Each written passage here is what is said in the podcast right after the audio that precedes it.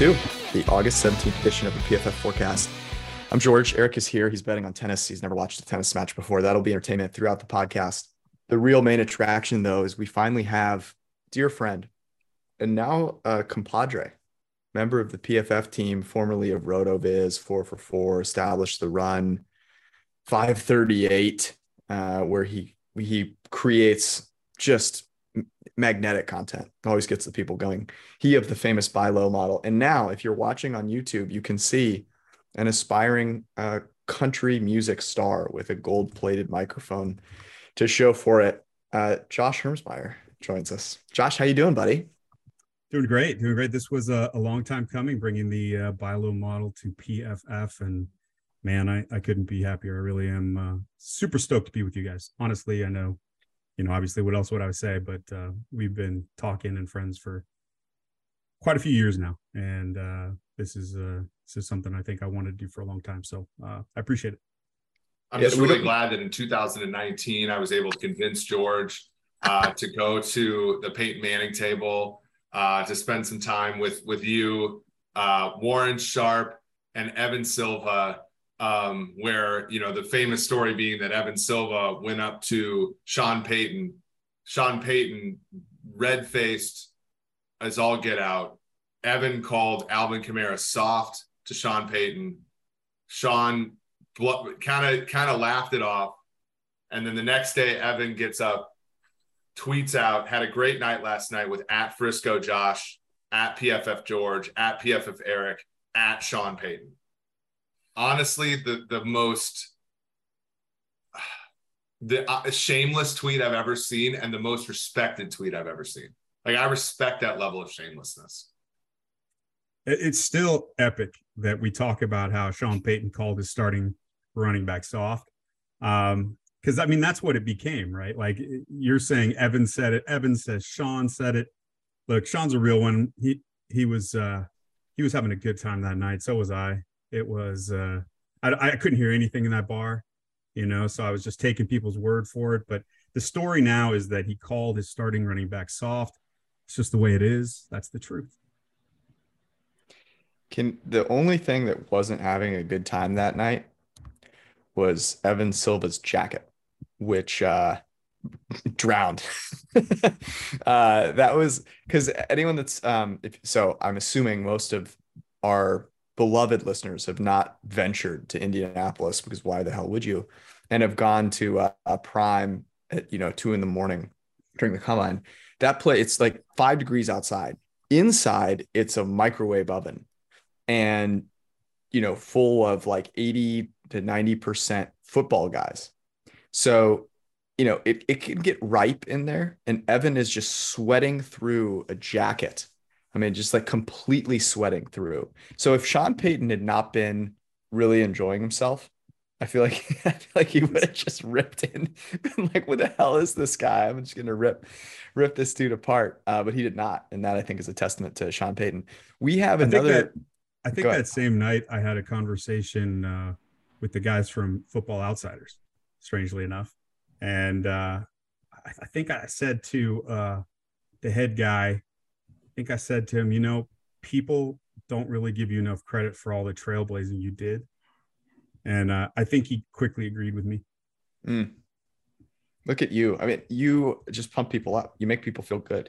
Yeah. The yeah. the story that I w- thought Eric was going to tell was that um, we got you to come visit us and spend some time with us in Miami during the Super Bowl. And we had a, a house in in South Beach and so I'm like, Josh, you gotta, you gotta come. It's gonna be a blast. You know, it's gonna be awesome. So Josh is like, okay, you know, screw it. You know, I'm sure George seems like a normal human who would, you know, get a house with enough, you know, room for everybody and food. And, it, you know, I'm sure it'll be great. So, long story short, night one comes around. You and I are laying on a sofa I have been thoughtful. I have like a sleeping bag of sorts. You are just fully clothed, laying down on the sofa, trying to sleep. I've I have not felt. I don't feel bad for people that frequently. It was one of the most painful things I've ever watched in my entire life. and the next day, you're like, you know what? I think I'm just gonna. I think I'm just gonna find a place. like I could do this. I actually enjoyed the night we watched some football, and we watched uh, a lot of the problem. the problem was I had a I was on a deadline, so I I worked until like two in the morning. That's right. And then I needed to I needed to sleep, and uh, it just wasn't happening. It wasn't your fault. Like I've crashed on couches before, no big deal. Asshole in the castle. It was just that was not the night for it. I I, I respect you. I would do the same thing. We we made up for it though. Um, we went to a nice, you know, went went to a nice steak dinner where famously Steve Palazzolo showed up, ate a steak, and then left. Um, uh, which uh, he, I mean, he's a devout listener of this podcast, so he'll definitely hear that story. Let's um, let's talk a little bit before we get into um, some of the kind of the storylines for this season. But for people that do not know, talk a little bit about um, the buy low model, the process, uh, maybe how you actually kind of came up with it. What was sort of the thing that you were trying to figure out, and um, you know, just uh, give give the people a little taste of what's coming. Yeah. So in fantasy, DFS, even prop bets, uh, it's difficult to predict when a receiver is going to have a spike game when he's going to blow up. And all receivers, it doesn't matter how good they are. It could be, the example I always use was Julio Jones. He's probably washed now, but he was, you know, one of the best and and fairly consistent, and he got tons of targets. But even his performance graph, if you look at it week to week, was resembled the sine wave. So the best leading indicators we have for like future production are always opportunity based. And when I began modeling this back in 2016, air yards were this new metric that people weren't leveraging for wide receivers as much. I mean, Mike Clay used it for formerly of uh, PFF. He used it, but he collapsed it into like a point estimate for ADOT. And then like Brian Burke had used it, but it was mainly for quarterbacks.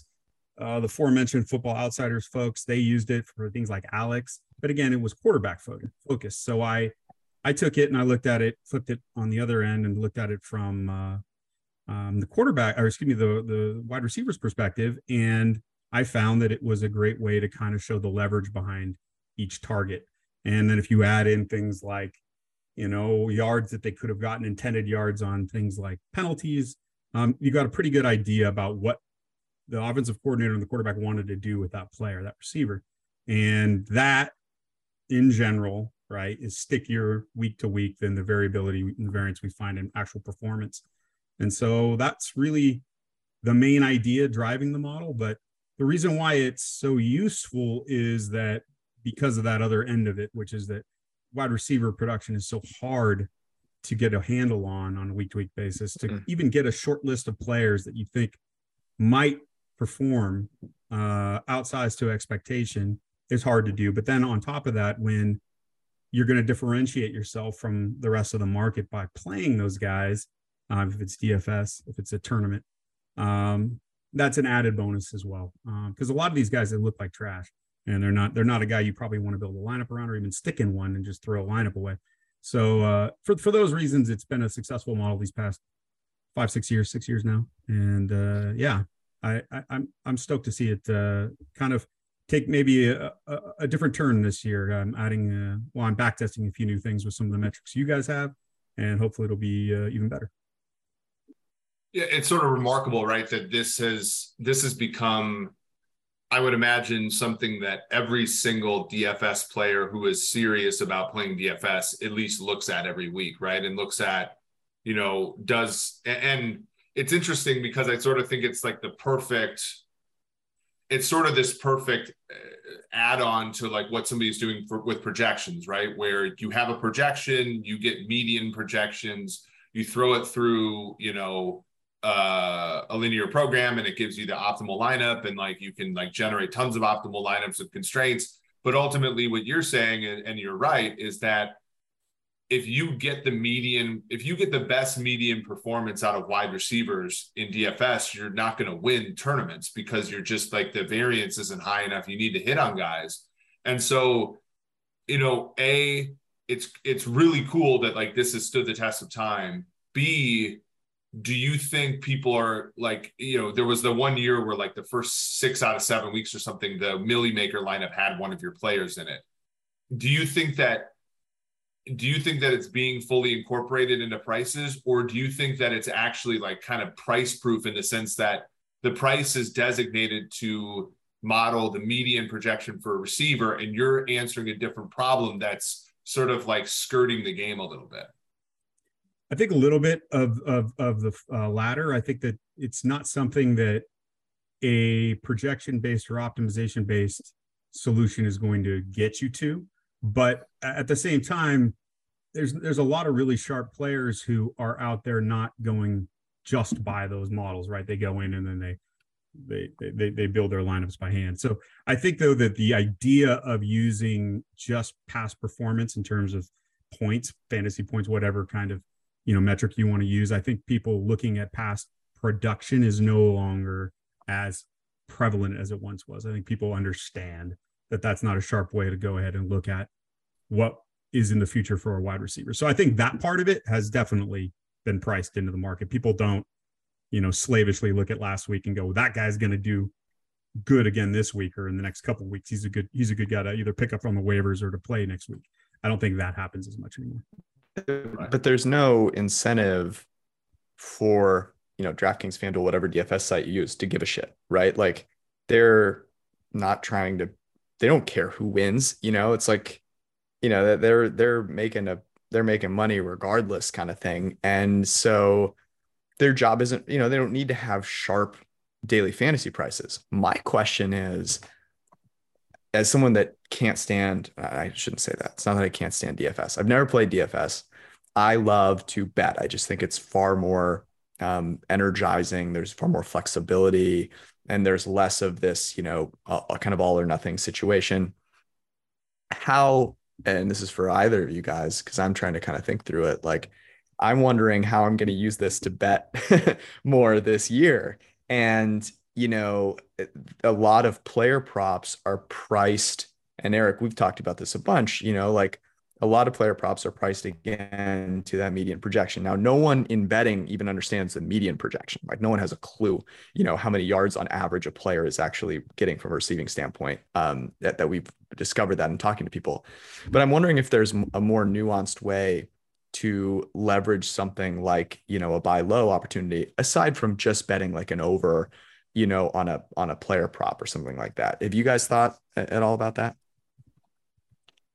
I think I would say two quick things about it and then toss it to Eric. But I think for the longest time on props, it would just slam the under and yep. you would do really well. I think that's changed. So there might be a place for uh, the buy low model. But the other problem is, I think Eric and I have talked about this, just really hard with prop bets to go around and scoop up enough from different markets to, to actually make it worth your while yeah. unless you're just grinding. And, and, um, so I don't know. I but there's I read an interesting article, and this is the second point, and then I'll, I'll stop. But uh, I read an interesting article that in 2019, about 10% of handle, that's the amount of money that's bet each week, was going towards props, and it's almost even now, at least according to ESPN chalk article that was written earlier this week. Uh, and these are not the big betting play. These are, these are not big sports books, but uh, the ones that were willing to share their data so that they could get some uh, some some shine on an ESPN article, um, we're saying that now it's getting closer to parity. That these kids that grew up playing fantasy, this thing you despise, George, um, they are no longer that interested in making you know bets on teams, and and they like the narratives around players. And and uh, I've I've found that to be the case. I think we can talk ad nauseum about teams sometimes, and it's just kind of I don't know. For me, it's a lot less uh, to use your word, George, electric. I like to talk about guys. I like to talk about their path. I like to talk about what they're going to do. Perhaps it's. I just feel like there's a lot more interest uh, from the public in that, and also uh, from my own perspective. So I think that uh, as as betting volume goes that way, I think that uh, our content is also going to go that way uh, in all sorts of forms. Yeah, I think. I mean, this is this is so like it's such a an interesting i mean the connections between the two are so interesting right because I mean, we talked about this on the last show george remember like basically you know when when you think about like you know props you know you, you can like win the prop early, you know, and but then there's like things like points bet where you can like win more based upon how well your prop does over expected. I think DFS is kind of like that, right? Where it's not only that you need to like pick the right players, quote unquote, but you also need to like run up the score, you know what I mean, on your opponents when when you play DFS. And that is a, you know, like it's just they're different games, right? But I think DFS is is fairly strong gateway into the props market because it, it's very much, you know, it's less about game theory, more about handicapping, where you know what Josh is doing with the buy low stuff is more the game theory than the handicapping. Mm-hmm. There's handicapping in there for sure, but to your point, George, about the the draft, it's not in DraftKings' best interest to give a price it, to inflate prices on players because that game makes the game no fun. So there is like this, you know, understanding variance the way to skirt around that. It's different though because in in the prop markets, unless you're betting like alts, you know, like plus 400 to go, so yeah. and so, blah blah blah, you're not really it's maybe still a different game, but I think that they're they're very correlated with each other.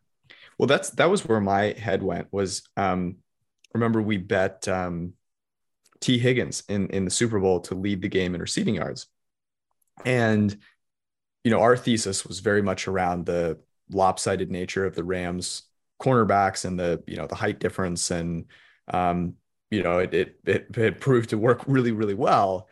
You think about some of those markets and Josh, by the way, to your point, I actually, I don't, I mean, I have some information on this. I don't, I'm curious. I haven't read that article, so I don't know which sports books those are.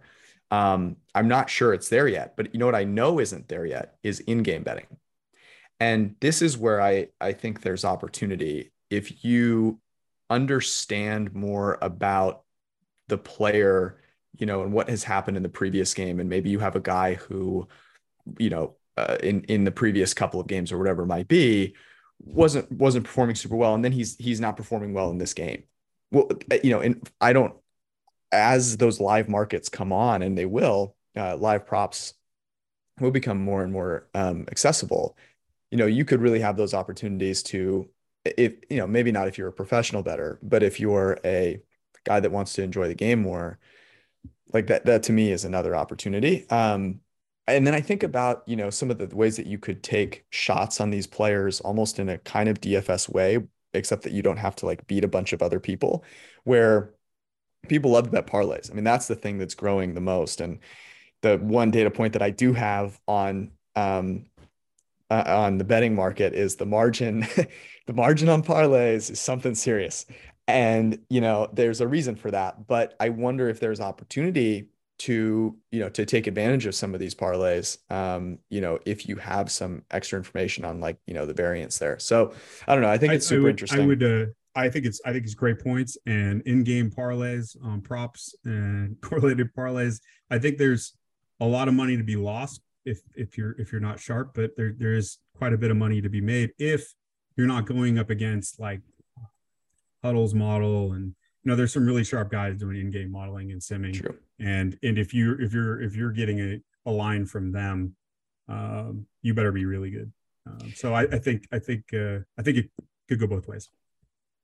Yeah no that's a good point. I i wonder again about the incentive there you know is the incentive to protect against the person that has a model to our to your point and eric's point that is looking to identify those kind of moonshot opportunities versus you know trying to trying to price the midpoint. Um, but i would say in betting it's a little bit different right?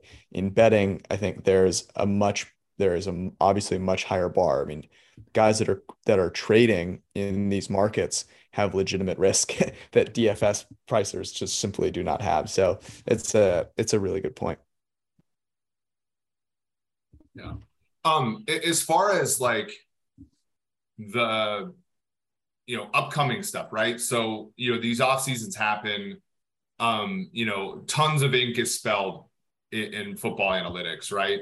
And there are inevitably there's obviously at this point it used to be different you know when it we you know five years ago when there weren't that many articles actually. And in fact you know i think especially george and i were really only interested in like basic research on football football not necessarily gambling or fantasy.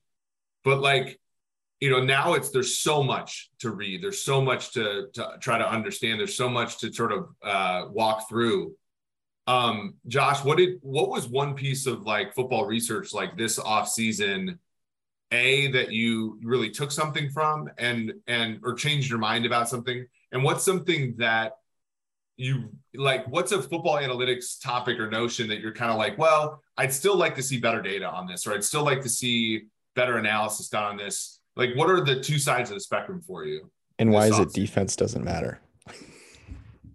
So uh, I, when I said defense doesn't matter, that ha- was strictly in the fantasy context.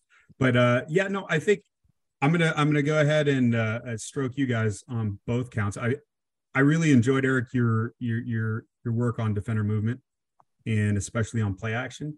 And selfishly, it's some work I did. And what I thought was what surprised me and what I learned was that you were able to create a metric that was stable. Um, I was not. I found it to be just nothing. I, I didn't find any correlation.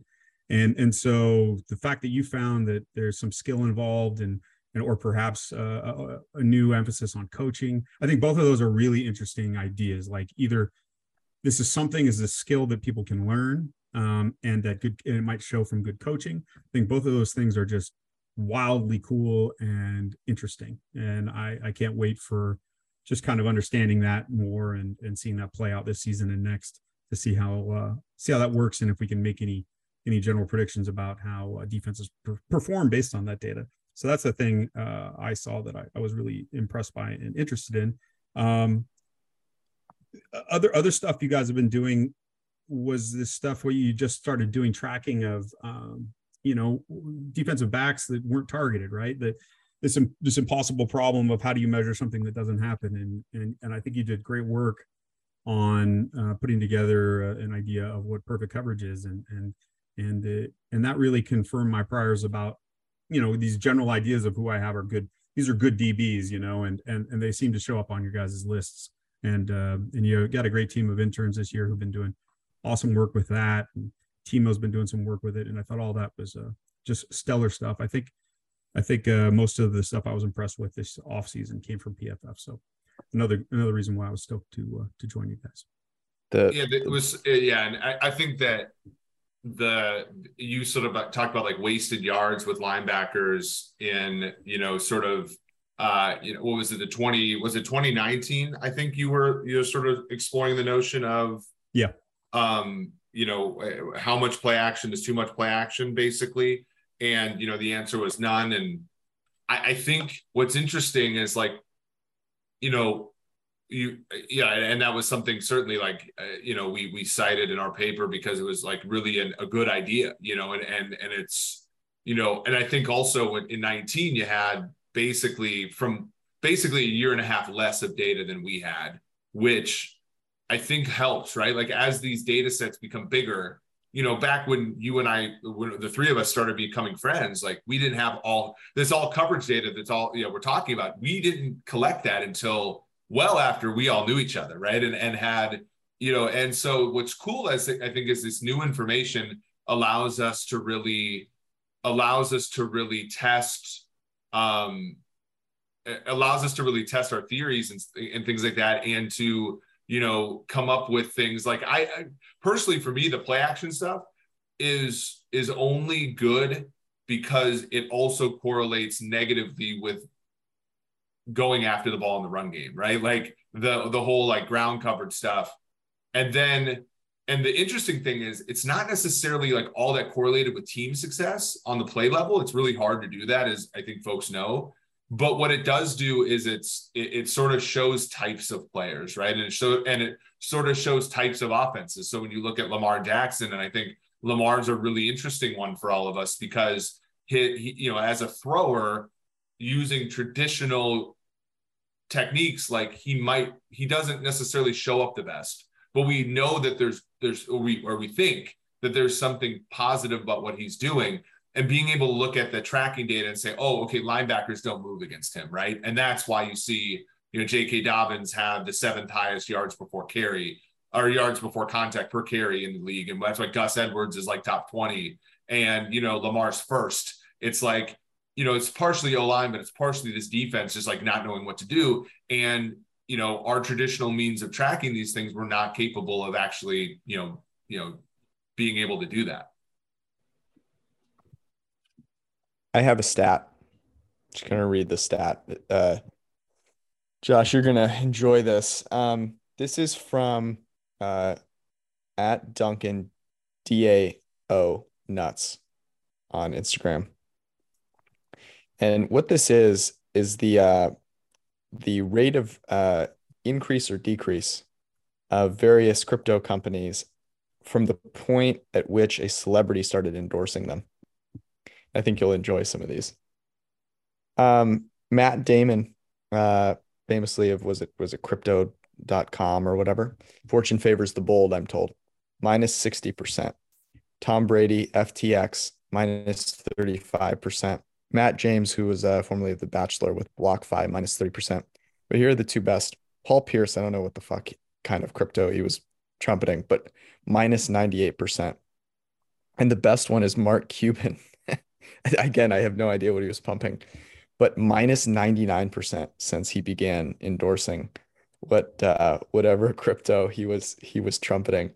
Um, you have been rather vocal on the internet uh, by the way, if, if people don't follow you on Twitter, they're, they're missing out. But um, you have been rather uh, vocal about, despite the fact that you're a good person and you feel bad for for all those out there who may have lost some money. Um, you've been very critical of cryptocurrency and Bitcoin, and so as you look at where it is right now, and everyone calling it what is it, the crypto winter or whatever, do you do you feel that you've been proven right by by this? Or actually sent you know ha, has your mindset maybe changed at all?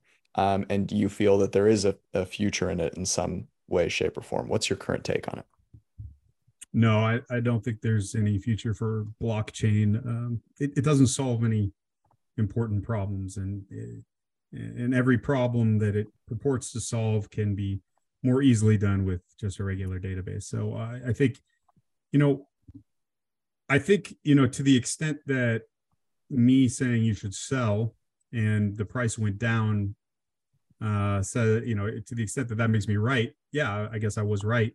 But I don't feel great about it, except in like a couple, you know, like specific instances with like, you know, uh, personal squabbles. But like, I, I think the core problem with crypto is there's just too many grifters and, and beyond like even beyond those obvious charlatans, like there's there were these people that were promoting Bitcoin in just really irresponsible ways. They were saying things like, "Oh, the rules have changed." You know, mm. rules have changed. The old way of thinking about value, that's wrong. You know, buying low, that's for rubes. You know, you have to buy high so you make that number go up. And it was just nonsensical stuff. It just it, it was on its face absurd. And and along with that, kind of absurdity came leveraging of social media and like trying mm-hmm. to get unsophisticated betters to buy in and hold. It was just deeply unethical. And a lot of kids, they got taken. And I don't know, hopefully the next time that these kids, you know, are told to like hodl or have diamond hands, they'll just kick the person saying it right in the balls.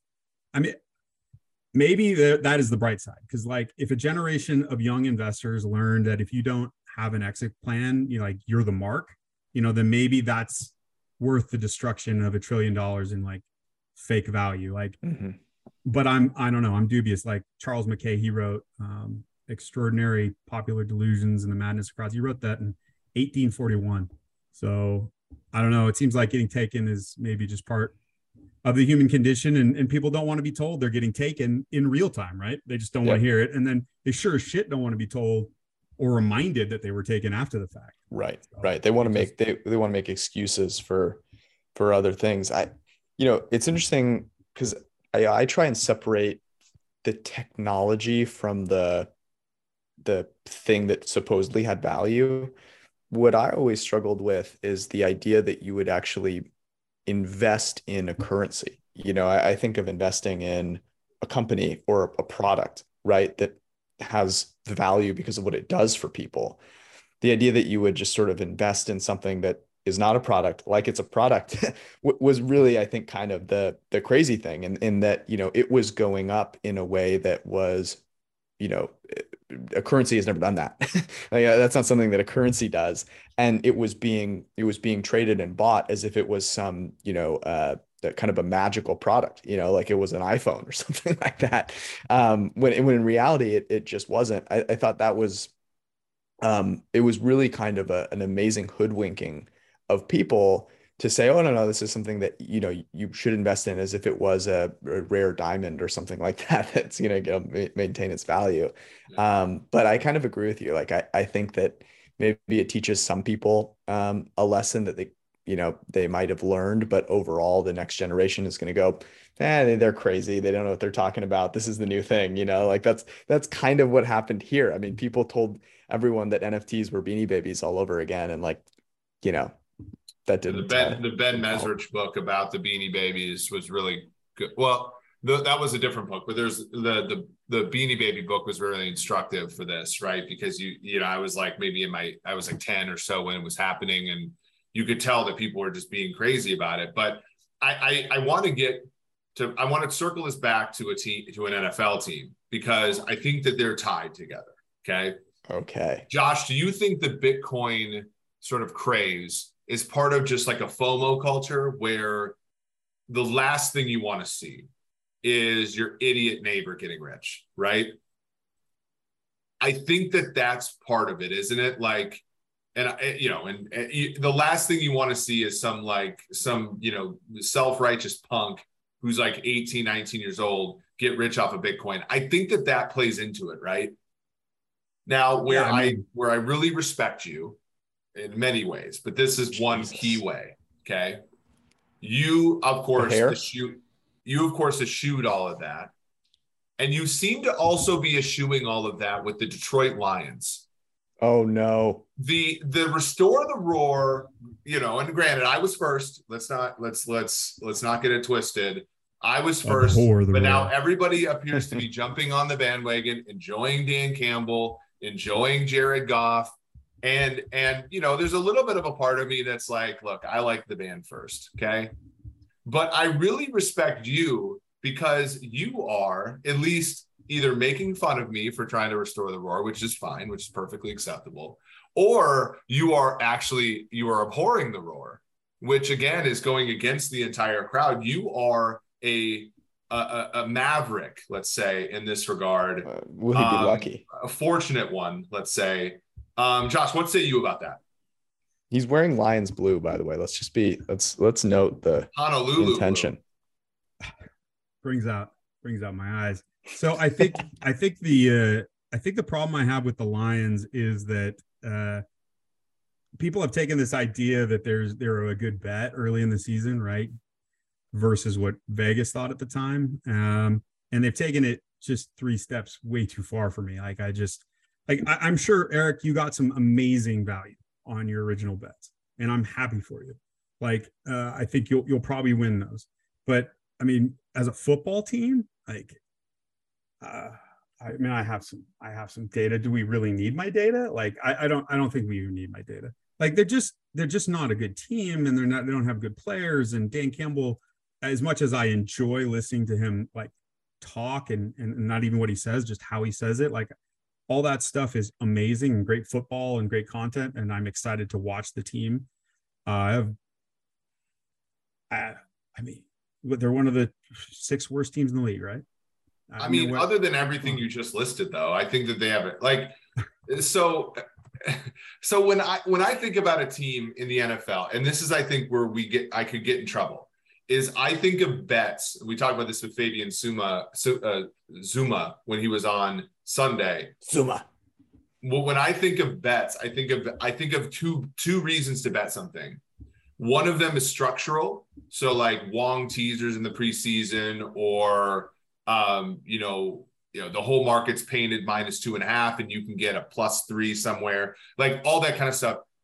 Those are independent of what I think of a team. And I think when when you just look at those things, Detroit has the deck in their favor, right? They they they have you know and, and, rest and travel and all that is very small. You're not talking about points per game for sure. Like you're talking about uh, a sixth of a point per game, but then you add on top of that their opponents, and that's about seven tenths of a point per game is what I've calculated in terms of like our rating system.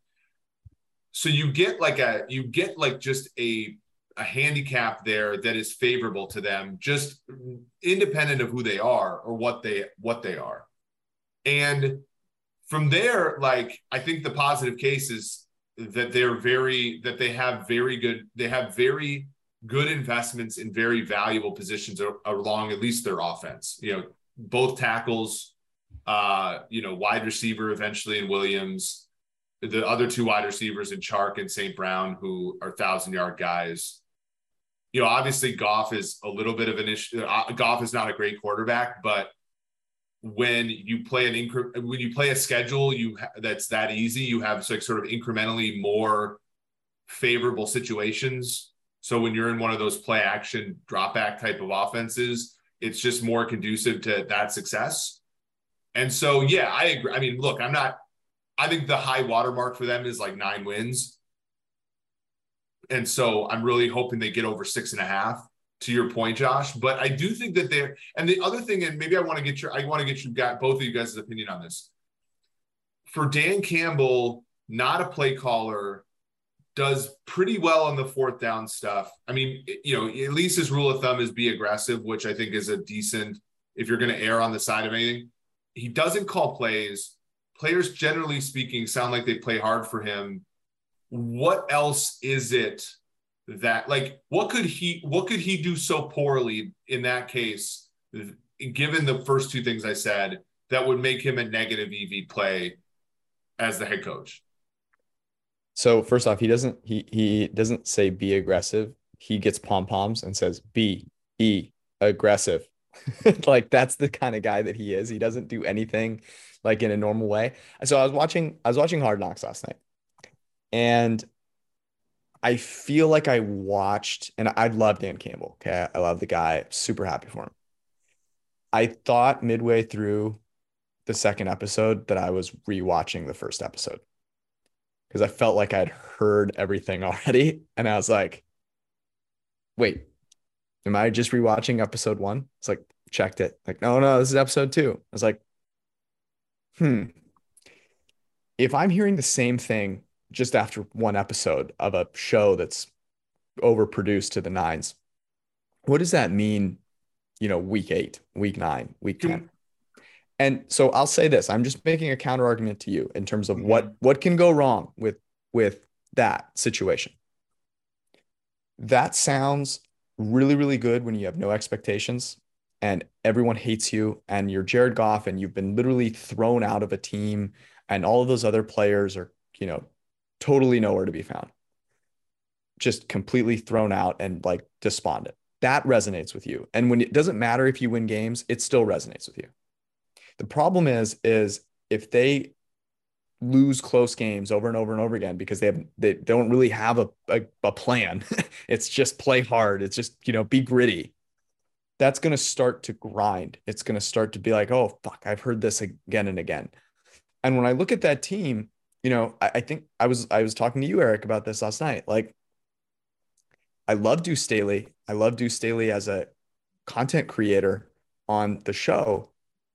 I am very interested to see how this offense looks. You know, like, mm-hmm. are they mm-hmm. just going to run the ball into the ground? Um, are they going to run on second and long all the time? Am I that excited about Jared Goff being a decent quarterback in that offense? And the answer is I really don't know. And so I think, you know, to to Josh's point, there's now expectation around them. Maybe it's, you know, because of the public love and Eric, you can take all the credit for it. But there's a difference between performing when it just when there's no stakes, right? When there's no expectations. And when you have any kind of expectation, all of a sudden that you feel a little, you know, you're a little uh, a little hesitant when you've got to make decisions. And we just haven't seen them under that under that situation. So I, I understand Josh where you're coming from. Yeah, I, I agree with all that. I think that if I was Dan Campbell, my shelf life with that kind of energy and, and and his kind of tropes is probably two seasons, right? And so I would have kept some of this held in abeyance and I would have like saved it when I got a quarterback, you know, and then I would have unleashed all the Danisms and I just would have tried to marshal the forces to like just have a just crush it in a season where there was real hope, right? For something more. And I think I think the unfortunate thing is he's going to use up all of his coaching capital by the time his team is actually in a place to contend. Yeah, I think all those all of those risks are reasonable. Um I yeah, uh, I think that those risks are reasonable. There's a lot of emotion. There's a lot of emotion for two episodes into in the in the right, and that's one of the reasons. A lot of, a lot of like it. almost crying during, yeah. uh, you know, like but every like, time he says "man," one of the like, reasons, there's a tear so, almost comes. You know, it's tough. Yeah, I mean, I think that type of coaches work before in the Tomlins and the Vrabels and stuff like that. I think that that's the card he he of course has to play because he's not. I mean, he's like I mean he's like a like a more energetic version of Mike Tice. Let's you know, and and Mike Tice when he was the Viking, both were former tight ends in the league. When Mike Tice coached the Vikings, he did coach above the talent level on that team. You know, um, so there is like a little, but but to Josh's point, they don't have a quarterback that you know I think we all you know believe in. I think they have a quarterback who's good enough to tell you that certain players on the roster are good, right? Like St. Brown and like he's he you're he's not going to be so bad that you can't figure things out about your team. Um, but he's also been pretty good before. I, I so I guess like there is more upside than I think people are giving Goff credit for. But I do think all those risks are are are there. George, your issue with uh, Hard Knocks becoming stale after two episodes is that i mean i are we just did we and and did i let's be honest here did i make the bar too high? Because hard knocks That's is normally ass right? Like so did did the lions give you one and a half more episodes than you even expected? Like are uh, we are we oeing this one wrong? Here's here's the thing. Hard knocks can be good if you have multiple characters that are interesting dan campbell is not just starring in the Hard Knocks show. Like he is writing, producing, editing, cutting. Like it's just the life of Dan Campbell. Like that's what it is. Like they're they're like, hey, can we get some more Deuce Staley in there? And it's like, we can try, but like this isn't gonna hit really well. It's like, all right, bring Dan in again. hey Dan, do you have another speech you can give? And it's like he's like on page 695 of his speech book. Um, I mean, there's only so much that like Aidan Hutchinson's perfectly charmed life and and family are gonna like get done. Like you know, it's like right, right, right. It's just not that engaging. What I am surprised by, and this was this concerns me. Okay, and maybe they're waiting, maybe they're holding it in the chamber. Jared Goff's former number one pick. He's a quarterback. His he was dating, he is dating a supermodel who's now his fiance, who moved with him to Detroit and was stoked to get engaged to this guy. She's a supermodel. Like she's willingly living in Detroit. Yeah, there is. I see that. Uh, hold on. I see that and I go, I would be talking to the quarterback. I'd be talking to Jared Goff. So my I'm worried that a show that's looking to get, you know, people interested and has no content anywhere to be seen. I mean, none, like absolutely zero, is not talking to the quarterback. I, I heard more about David Blough, who is apparently just, you know, literally sitting there cheering on his wife. Like that's his job. Like it clearly isn't to play quarterback. The guy's terrible. Like th- that was a main storyline for them. And it worries me deeply if I'm a Lions better that Jared Goff is not being uh, shown more in the show. Just saying. Yeah, that we're not, not getting concerned. Goff's like revenge tour, right? Apparently not. Apparently not. Um, I want to move uh, from your first favorite team, Eric, to your second favorite team. And you weren't prepared for this, but I'm going to ask Josh anyways. Josh, you've written, um, I think, at least a couple of different pieces. I remember one, I think, specifically about Patrick Mahomes. And I don't know, Eric and I, I felt like talked about Mahomes every single week last year on Sunday nights. And I mean, he did not grade particularly well by his standards last year. They obviously have changed up their offense a bunch. There were things that clearly didn't appear to be going well there. And there's also this narrative out there, you see it on social media where like Mahomes literally does anything and people just like, you know, shit their pants, right? And so I think you could make a case either way. And I'm curious if you would lean either of these ways which is is Patrick Mahomes underrated or is Patrick Mahomes overrated? Because there are there you could tell both of those narratives. And and maybe this gets into a conversation more around like how you view the quarterbacks in the league, but I'd like to start with Mahomes. Yeah, I'm really bad at rating, overrating, underrating. Like what I would say about Mahomes is, and I, this has also been mentioned to death, and it's one of the things I wrote about, is that he just didn't have bad games until last year. Like he, he had mm-hmm. one, and that's that's outrageous. Like that's that's a stupid level of performance. Like it's just it it it makes no sense, and you know, eventually it had to stop, right? And I thought it was going to stop in his sophomore season. I, I mean, I took a lot of heat when I said regression is real. Like he was way too good, you guys, and he did regress, but he's still otherworldly. Like, and that's when I was like, all right, you know, Mahomes is legit one of the best quarterbacks I've ever seen.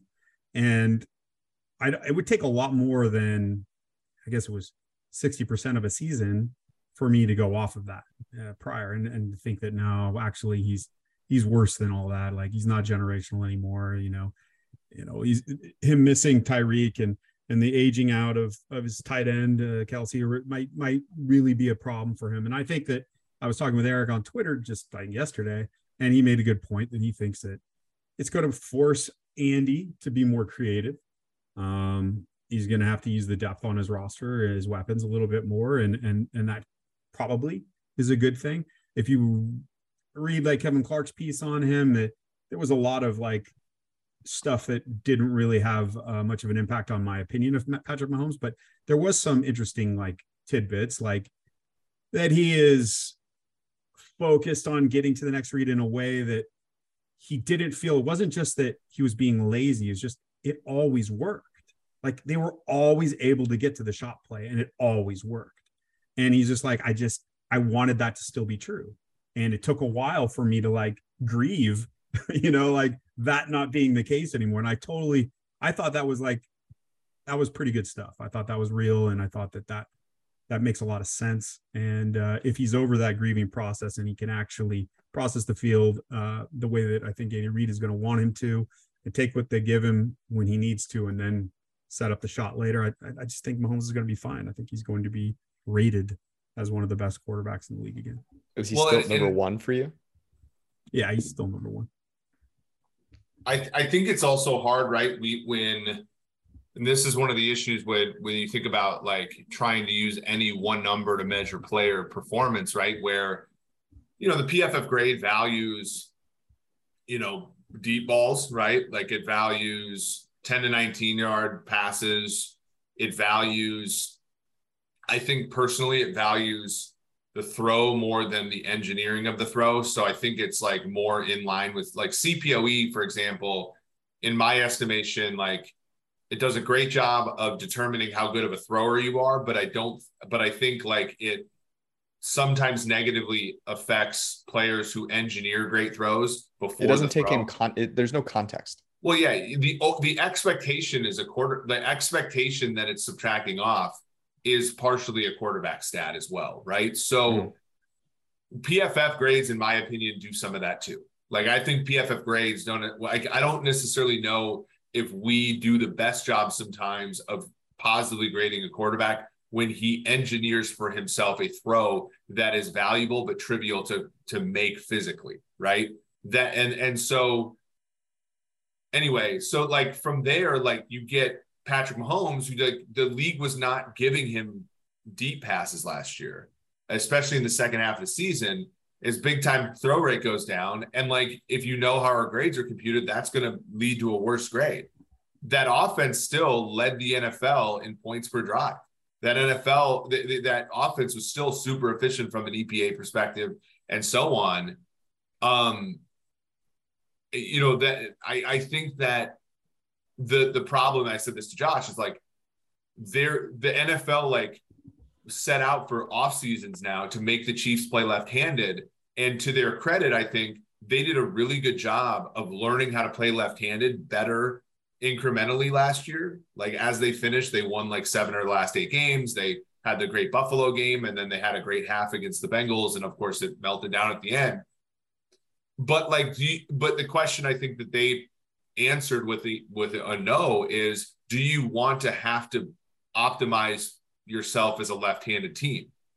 And, and I think instead they said, well, like let's change who we are so that we can optimize that. And if it's slightly different or drastically different than what the league knows us as, maybe there's a reintroduction of this edge that we had at the beginning of the Mahomes era. Because I don't think they had an edge anymore, you know, from a schematic standpoint, the last like maybe year and a half. Like I think it was just really talented play caller, really talented coach, but I don't think they had a schematic edge anymore because the league like put their heads together to stop it. And and so I and th- this isn't to say that they'll have an edge with this new offense. I mean, it's you know Juju's already had a hurt knee. Um, you know, Mecole Hardman hurt his groin and stuff. Like there's it, it, it might not work, but I think at least trying is is better than continuing to try to grind out, you know, 12 win seasons the hard way. I don't know.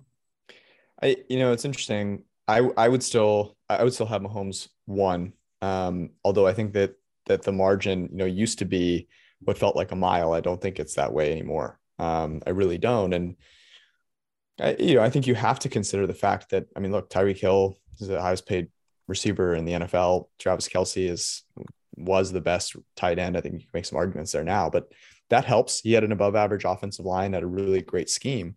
Um, and what it does to me is less about highlighting, you know, anything that's wrong with Mahomes. I, I there's adjustment. There's always adjustment, and and whether he adjusts or not will will tell the story here. To me, your point, Eric, about engineering throws, it highlights actually the greatness of Tom Brady, in my opinion. like the dude engineer, you know, there's something to be said for a guy with athleticism who's out there engineering a lot of throws, you know, and, and making those things happen. And I think to a certain degree, yes, you should give him credit for that. But there's also the ability to get that done, you know, the, the way that Tom Brady does. Tom Brady can't do like 99% of the things that Patrick Mahomes does, like on a play to play basis, which I think is, you know, and yet has over, has engineered all of those things from within the pocket over and over and over again. I just think it's so funny to, to look at the way that, you know, right now, if you had to pick a quarterback for the future, it better look like Patrick Mahomes or Josh Allen or Lamar Jackson or you know one of these players that can do all of those things because of the way that the NFL is trending. A guy like Tom Brady is is such a uh, you know a one off. Like I I'm not sure we'll ever see anything like that again. like I really don't. I, you know, especially with you know where you know like human and athletic performance is going like i think we may look back you know 20 years from now and be like can you believe that a guy like tom brady existed like you know it's just not something that we're we're going to see again maybe it'll be jimmy garoppolo you know maybe he takes the um the throne you know at some point but uh I don't know. I, I, just think that I agree with with both of you, and I'm excited to watch. I'm excited to watch the Chiefs maybe for the first time in a few seasons after they beat my Niners. I'm really excited to see like what what that offense looks like. Um, Josh, uh, you um, are kind of famous for taking these contrarian views. I appreciate both of them that you've had thus far. I'm sure you're going to give me one again here. Um, who are you interested in team wise this upcoming season? What are the narratives um, or storylines that you are excited to follow and learn from? Yeah, they're they're not really team based they're player based for the reasons i already talked about really just that i think that i think that there's a growing number of people who follow the nfl for the player narrative rather than the team narrative. I think team narrative has grown a little stale. So that's my first point. The second is um, you know given that i have an article coming out tomorrow and one of the guys i talk about is trey lance who says your 49ers so i'd love to hear your thoughts on this but like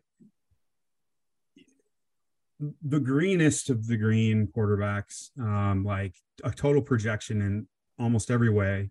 Uh, you know, you hear good things out of camp. You hear good things. You see a, a good performance maybe on week one of the preseason, and then you you see him in, in, in practice. You know, where he can't complete um, passes within structure, and he's got to you know bail and and make make plays on the move, which is fine. It's great.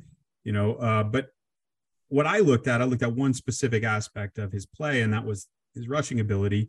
We had, I don't forget the exact numbers, I had 20, 29 rushes in the regular season. Mm-hmm. Um, you know, I could have expanded to the playoffs. I just think things are just a little different in the playoffs. So I just looked at the regular season. Like, on on on on on zone read, which is an important part of Shanahan's mm-hmm. offense. Mm-hmm. Uh, he averaged less than three yards a carry, and like in RG 3's first year, it was like eight uh, under the same coach. Mm-hmm. And mm-hmm. you know, you hear Shanahan talk. He was asked about this, I think, in 2018 or 2019. He said, "The teams figured out zone read." He's like, "Well, it's all depends on the quarterback. Can the quarterback make you step up, and can he make you, you know, force you to stop that run? And then if he can, is he good enough then to make the passes?" And we are completely in the dark about his passing ability. Mm-hmm. And the evidence we do have about his rushing ability is really suspect. So I, I that's basically my, the thrust of my article is that he's going to need to be a good passer. Um, yeah. He's going to need to be a really good passer for this to work out for San Francisco this year. What I'm, I, I was going to have uh, the, kind of the this. I have a similar take in that the passing is something that I think we're taking for granted a little bit. Um, and I guess my question, because I think the RG three um, comparison is very interesting, and I'm excited to hear both of your guys' opinions on this. RG3 had an amazing uh, rookie season. I mean, it was ridiculous. And it, you know, RG3 is not a great quarterback. and the downfall of him was that he thought he was going to be a great quarterback from a passing standpoint. And like, you know, it got injured and like that just didn't work out. And what is a great passer if you can get the running stuff down? And I get granted that's a big if. But you know what I'm what I'm really interested to see is what does Kyle Shanahan's offense do for Trey Lance? You know, is it something that he's able to pull that string that he was able to pull with RG3? Because if not, who does that reflect poorly on? You might say Trey Lance. I think it I think this is a big season for Kyle Shanahan in the sense that, you know, not only did he co-sign on, you know, picking Trey Lance, right? This was their guy, you know, unless you believe some sort of conspiracy theory. But you've got to think that when Kyle Shanahan makes a play like that, in his mind, he goes, This is the piece that I need. Right. I mean, that that's basically what he said. You know, he's been to the Super Bowl, he's been to within a, you know, a shot of the Super Bowl, a, a dropped interception with a quarterback that had a half paralyzed body, and it would happen to be his right side so he's basically saying, this is all I need. And um, I, I, think it's a really good point, And I will be more interested in what that looks like from a passing standpoint than a running standpoint with Shanahan and Lance. And we have, has there been a quarterback that we've had less data on going into like a big season? I mean, uh, you know, Eric, you may come up with somebody, but I mean, we know nothing about this guy, like just absolutely nothing. Because you look back at those games, Josh, and like they weren't the team was not preparing for Trey Lance to play. Like he came in on random plays and then he had to come in for a couple of injury, you know, injured Garoppolo starts. They, they were not prepared for Trey Lance to be the starter. So we know nothing. Yeah. And well, what was it? He had like what less than 50 plays in college where his team was trailing or less than 50 dropbacks or something like that. So mm-hmm. even then, like you're looking at a guy who in a run first offense in North Dakota State was given situations that were very conducive to being run first. And then, yeah, I mean, and then you had the pandemic where he started one game. He started two games last year. So we're talking about since 2019, he started three games total. Uh, and one of them was an FCS start. Um, and then his career prior to that was FCS, which, you know, we have context. I mean, you have Steve McNair of Alcorn State. You have you know, Jimmy Garoppolo, I believe, was one of the directional Illinois that was FCS. I mean, you have you have some evidence that that those players can play for sure, um, but their error bars are substantial, aren't they? What's his floor? I think his floor is, and here's the way I would frame things. His floor is way lower than a third overall pick should be in my opinion. Um, now, I mean, you still have, you know, Jamarcus kind of busts, you know. So I mean, the floor is the floor. The floor is zero. The floor is out of the league in three years. But, but I mean, I, I think at this point, maybe I maybe, maybe this is a, a poor statement to make, but it felt like we had wrung out a little bit of the risk in top of the first round quarterbacks. Like the, we had made some progress, mm. and he seems like just a wild swing with a really high pick. Right. It's, I thought it's. Well, I was, I was just going to say. Show George was so, and granted, like Mac Jones. I mean, the book is not written on him at all he's either. top 100 player. Yeah. Eric. Yeah. In the Um, league. Well, I, I said on the draft show that like I felt like we were so and this is partially us betting. So like there there's obviously, you know, you're you're root for your bet in some ways sometimes, right? But we were so relieved, I guess, that Shanahan and it wasn't even that like Mac Jones wasn't necessarily worth the third pick. It was more like we didn't think that he was worth mortgaging the future of the draft to take, right? At three, when the only thing that was pushing his number up to three was the trade, right? Like it was Yeah. That that was the hard part for us to square. Like we, you know, for us it was like, well, in a rational world, you know, why would you trade that many draft picks to move up and get a guy you very well could have gotten at 12? That was our and but then when he took Lance, we were all sort of relieved that that wasn't the case, and we never took a step back to look and say, as Josh said, the distribution was super wide on Lance, right? Where Fields could have been, you know, uh, a player there. Um, Mac Jones, you know, I think ultimately, if you're a Niners fan and you want some sort of like, uh, you know, well, you know, You're not you're not drafting a three if you're redrafting now. if you're drafting a three, you're not taking Lance, right? If you're redrafting, you may Really? take Mac, but I also think Oh, you, I'm not taking Mac Jones. There's no way I'm taking Mac Jones. Mac Jones. Did you watch? I, I would have taken Fields uh, the first time around, and I don't. I don't have enough data on anybody to say. I mean, I tell you who I'm not taking. I'm not taking Zach Wilson. Well, we got we got to wrap. I mean, we got to wrap this up pretty soon here. But I, I do want to ask Josh because this is a really good question, right? Okay, assume you redraft and assume it's still it's still Lawrence Lawrence then- still going one. and and it's still Lawrence, it's still Wilson. Let's let's assume that. Knowing what you know now is Mac Jones is Mac Jones the third pick? So after saying all this about wide distributions and that he has the he has a really low floor. Um, I mean, Mac Jones is is one of those guys. He's like his ceiling is probably what we saw. I mean, he might get a little bit better, but he's going to be like a the 15th, 14th best quarterback in the league. Like that's kind of what you're getting. So, I mean, I guess, I guess the perfect place for him was the Patriots, and I just don't see him being anywhere near as good anywhere else. So, no, I don't think I would draft him Okay. third. I, it, but I would draft him higher than he went. Um, I, I would. I think Fields he dropped too far. I think he would be up there. Zach Wilson seemed. I know you loved America. I know the numbers that you have. Your stuff liked him. Um, I think a lot of with Wilson has been, you know, injury and and a a a much poorer surrounding cast than maybe people thought. Yeah. Um, and and then this year things were lining up, and now he's re-injured. So I I don't know. It's a tough tough race for that kid. Um, you know, he's had a wild off season. So uh, I don't. I thought he might mature in That's the pocket. one way to year. put You were it. saying things were lining up for him, but it felt like there was a, another entity lining up for him um, this offseason. The But Real Housewives of New Jersey is. like, I mean, but you're right. I mean, Josh, he's injured like, and focusing thing on his real. the one thing thing. that I still I don't think properly incorporated in the models It's like in like like Zach Wilson kind of reminds me of another BYU quarterback in, in Jim McMahon, right? Where he's Oh, smaller. not Taysom Hill. Jim McMahon and that Jim McMahon probably let's let's just put it like Jim McMahon has has put a couple pelts on the wall, let's just say. And um I- I feel like McMahon was also too small to like play quarterback reliably in the NFL, right? He was really wiry, he was tough.